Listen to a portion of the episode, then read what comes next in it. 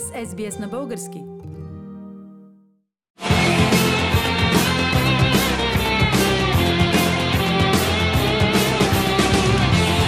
Великите европейци за гениалните личности на Европа през времената. Една поредица с Пламена Сенов, излъчена по Българско национално радио.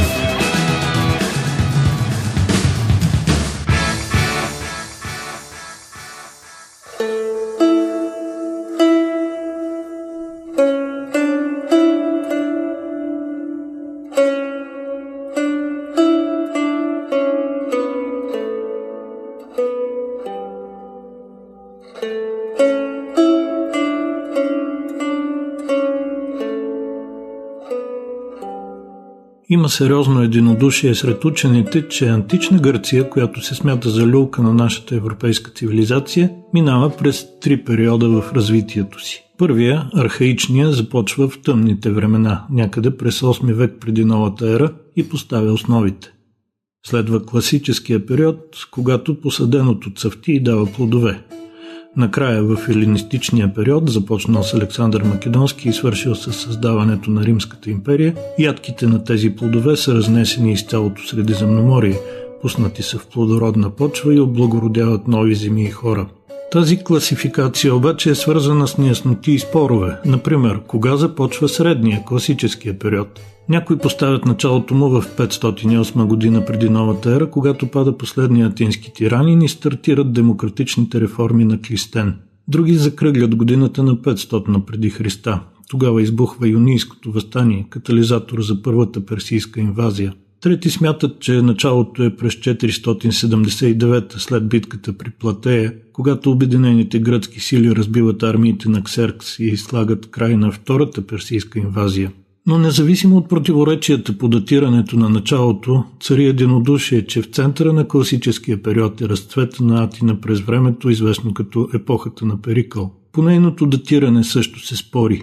Някои смятат, че тя трае 30 години. От влизането на Перикъл в политиката през 461 до първото му излизане от нея през 431. Други свиват още дължината на въпросната епоха до времевата шепа от 14 години, през които Перикъл от 14 поредни пъти е избиран за стратег на Атина. Но с какво всъщност този човек със смешна форма на главата и не особено добър генерал, който живее открито с една милецка курва в политиката се проявява като краен популист, е заслужил голямото признание. Краткото време на живота и делата му да се нарича епоха. Може би поне малко ще ни подскаже един анекдот – Питат един борец, победител на поредната гръцка олимпиада, кой е по-силен, той или Перикъл. А борец отговаря, разбира се, че Перикъл, аз мога да го туширам, но той ще се обърне към Народното събрание и след речта му той ще приеме постановление, че победител е именно Перикъл.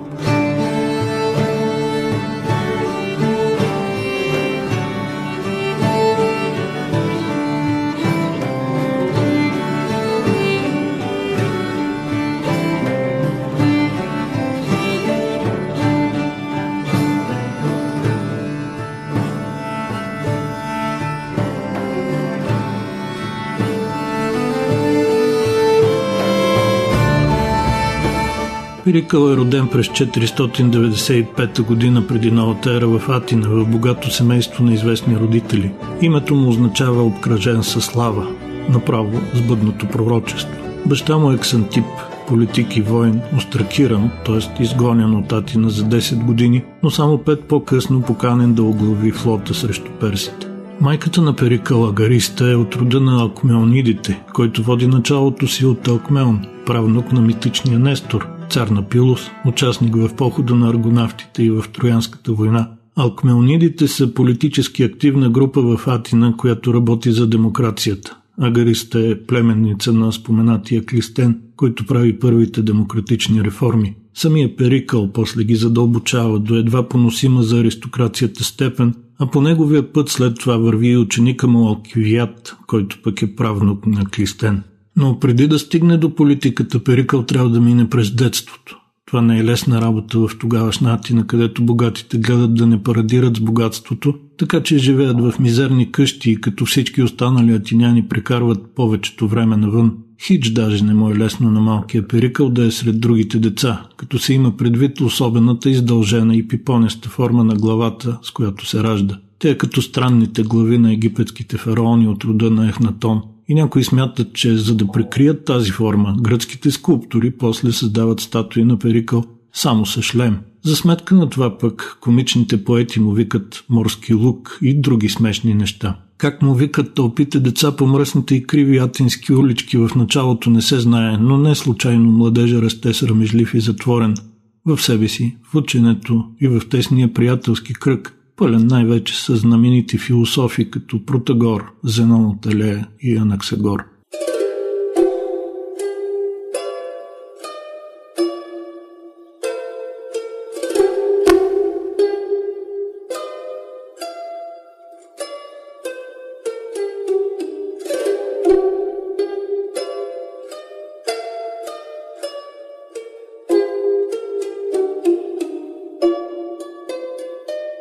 Перикъл получава възможно най-доброто за времето си образование, но това не означава Бог знае какво.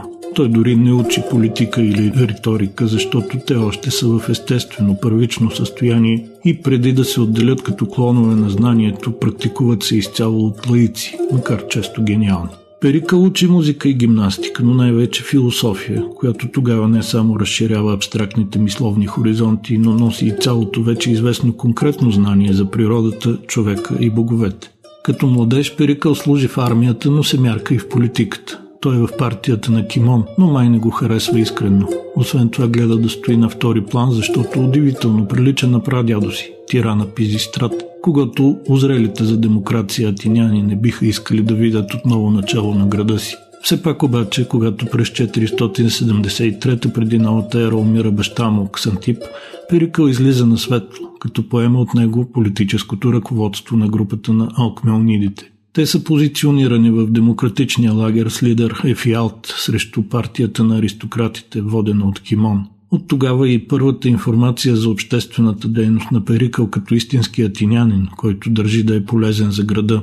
С пари от бащиното наследство той финансира дебюта на Персите, патриотичната пиеса на Есхил с вдъхновяващ сюжет от наскоро приключилите гръко-персийски войни.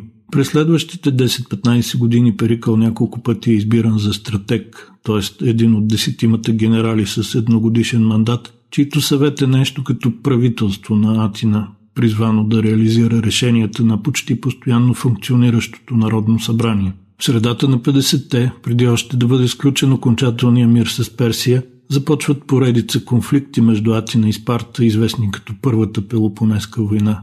С повече или по-малко успех, Перикъл участва в ред битки, а междувременно опитва да укрепи и нагоди за новите условия, т.е. в полза на Атина, Деловския съюз, създаден по-рано за обща борба на гръцките полиси срещу персите. Цялата тази обществена активност, съчетана с прекрасния му риторически талант и подпомогната от някои случайности, като ранната смърт на демократичния лидер Ефиалт, все повече избутват Перикъл към върха на обществената пирамида в Атина. А той пък вече е познал себе си и изобщо не се страхува да застане най-отгоре, макар и само като пръв сред равни, както го описва неговия съвременник и голям почитател, историкът Тукидит.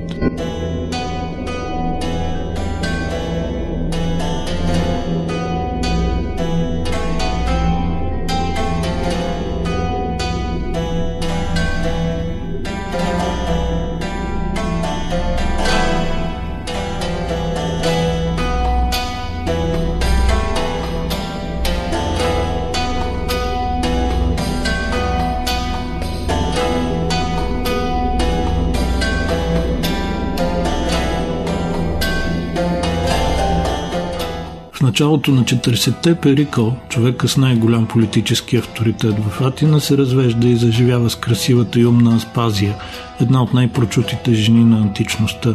Тя е родом от Милет и има прекрасно образование, до толкова, че учи младия Сократ на философия и риторика. Аспазия е хетера, но това не значи, че прави платен секс. Да, според враговете на Перикъл, тя е проститутка и съдържателка на публичен дом, но това противоречи на другото им обвинение – че точно тя пише силните речи на некадърния в риториката Перикъл. Истината е, че в гръцкия свят хитерите са като гейши. Могат да правят секс с даден мъж, но само ако искат.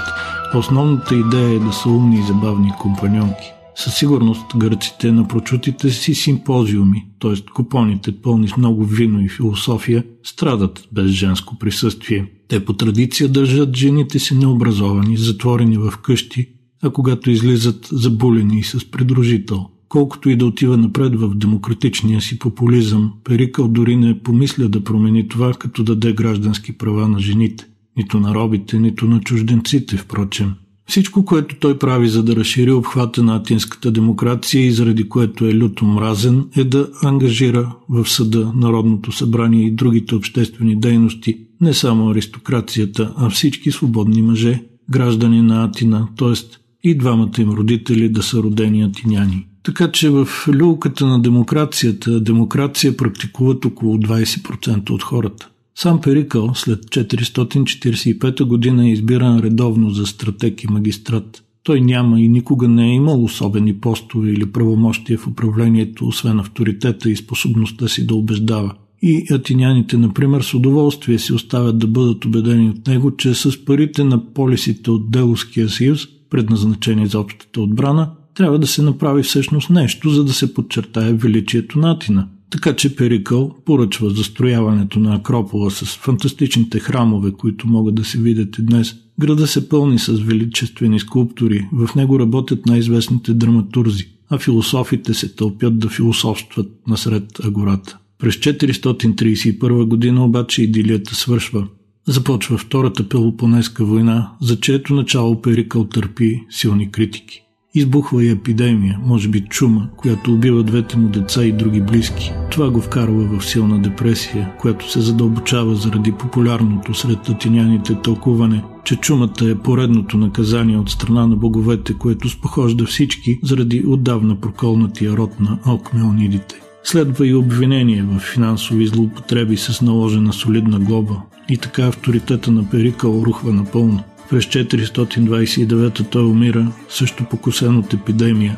Чума или тифозна треска, както смятат съвременните учени, няма голямо значение. По-важното е, че Перикъл не вижда бавния опадът на любимата си Атина и любимата си демокрация, които започват с неговата смърт и завършват с превземането на града от Александър Македонски стотина години по-късно.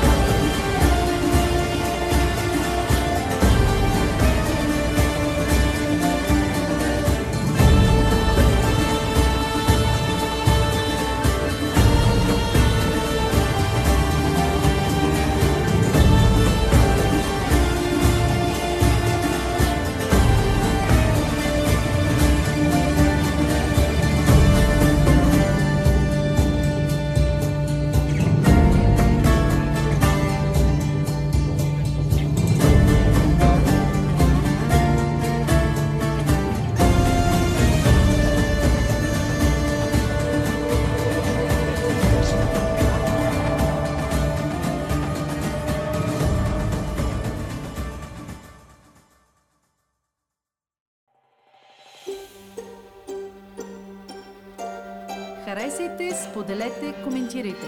Следете SBS на български във Facebook.